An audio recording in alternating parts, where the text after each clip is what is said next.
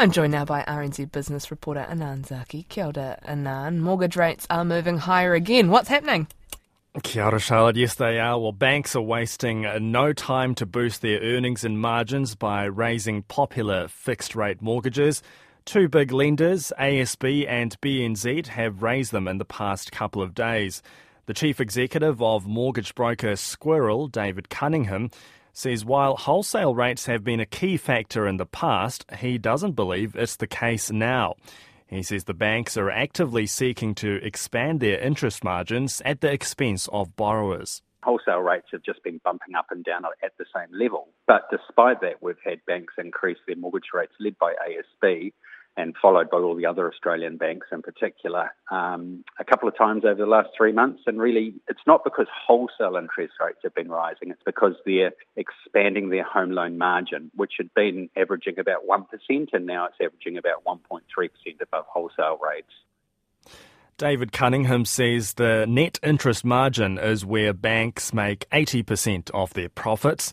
He says these margins are at a historical high based on a 30 year trend. The price of shares in gaming company Sky City has somewhat recovered following yesterday's hammering after revealing its casino license could be suspended. The share price rose more than 5% in early trading following yesterday's 13% drop, wiping $235 million from its market value.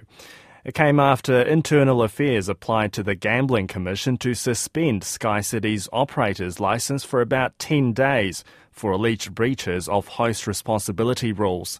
Forsyth Barr Head of Research Andy Bowley says investors will be wary of future regulatory risks surrounding the company.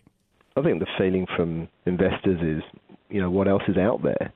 Regulatory risk has been part of the, the share price for for quite some time. It's quite material as well in the context of where the share price is currently. So in, investors are quite wary as to the bigger picture around regulatory risk here. That's Forsyth Barr Head of Research Andy Bowley. The country's fossil fuel lobby says companies aren't likely to rush back if a ban on new offshore oil and gas exploration is reversed. The National and ACT parties are promising to overturn the ban on new oil and gas exploration, which was introduced in 2018 by the then Labour led coalition government. Energy Resources Aotearoa, the group representing the oil and gas industry, says reversing the ban would be a sensible and pragmatic move. Its chief executive, David Carnegie, says exploration is important for energy resilience but accepts it's likely to happen near existing fields. With that context, it's actually important that we don't get ahead of ourselves.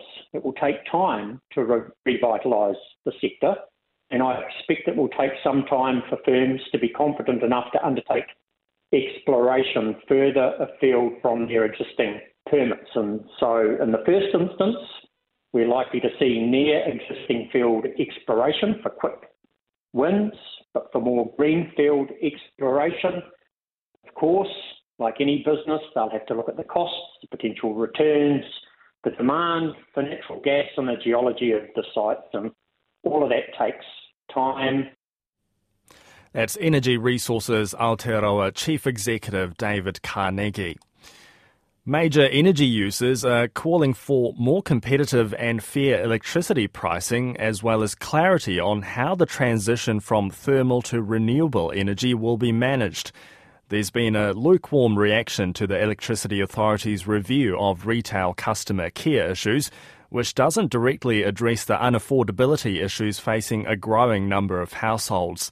Major Electricity Users Group Executive Director Karen Boyes says customer care issues are important but not central to a growing list of critical issues for the regulator to address. Access to fair and competitive pricing in the wholesale market. We also need to look at how our electricity system transitions to a more renewable system and how we manage the phase out of thermal electricity generation and the introduction of a greater level of intermittent electricity, whether that's solar, wind, or other options. Um, and I also think we need to look at how our sector, I guess, demand side is interacting with the market to make sure that all our needs can be met. That's the major electricity users group executive director Karen Boyes. Well, time now to check in on the financial markets, and we're joined by Simon Bradley of Jarden Securities. Good afternoon, Simon. Uh, how's the local share market looking? How's Sky City looking? Yeah, kia ora, Nan. It's a, look, it's a quieter session on the NZX this morning. Um, US markets obviously closed for Labor Day last night. Um, the NZX 50 is currently down 40 points or 0.3% at 11,472. Um, the warehouse is actually the best performer on the NZX 50 today, up 3 cents or 1.7% at $1.75. Stride is up 2 cents or 1.5% at a $1.38. Um, and Sky City is actually off the highs. It was up 6% earlier. The stock was initially seeing a bounce back following yesterday's news of a potential temporary suspension of its New Zealand casino licence. It's currently up 1%. Um, in terms of market laggards today, Heartland Group, it's down 6 cents or 3.3% at $1.74. Channel Infrastructure is down 4 cents or 2.5% at $1.56. And Somerset is down 20 cents or 1.9% at $10.02. And can we just have a headline ASX number there? Yeah, you can. Um, look, we do actually just get interest rates from them. I would mention at 4.30 today, markets are pricing for no change, and the consensus is unanimous that rates will stay parked at 4.1%. Um, the ASX 200 is currently down 37 points or half a percent at 7282. And then we'll go to the New Zealand dollar. And Simon, can we also have interest rates, oil, and gold? Yep, certainly. So the New Zealand dollar is trading pretty much unchanged this morning versus our major trading partners. Pessimism around China very much continuing to weigh on sentiment. The Kiwis currently buying 59.32 US cents, 91.93 Australian cents, 54.97 euro cents, 46.99 Great British pence, 86.99 Japanese yen, and the Kiwis currently buying 4.31 Chinese yuan.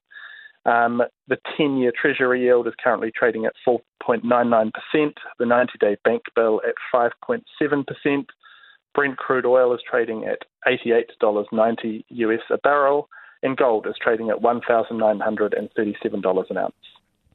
Kia ora, Simon. That's Simon Bradley of Jarden Securities. And we'll bring you a wrap of the day's news and numbers around half past five in Checkpoint. But, but for now, Charlotte, that's business. Kia ora. Kia ora. Thank you very much, Anan.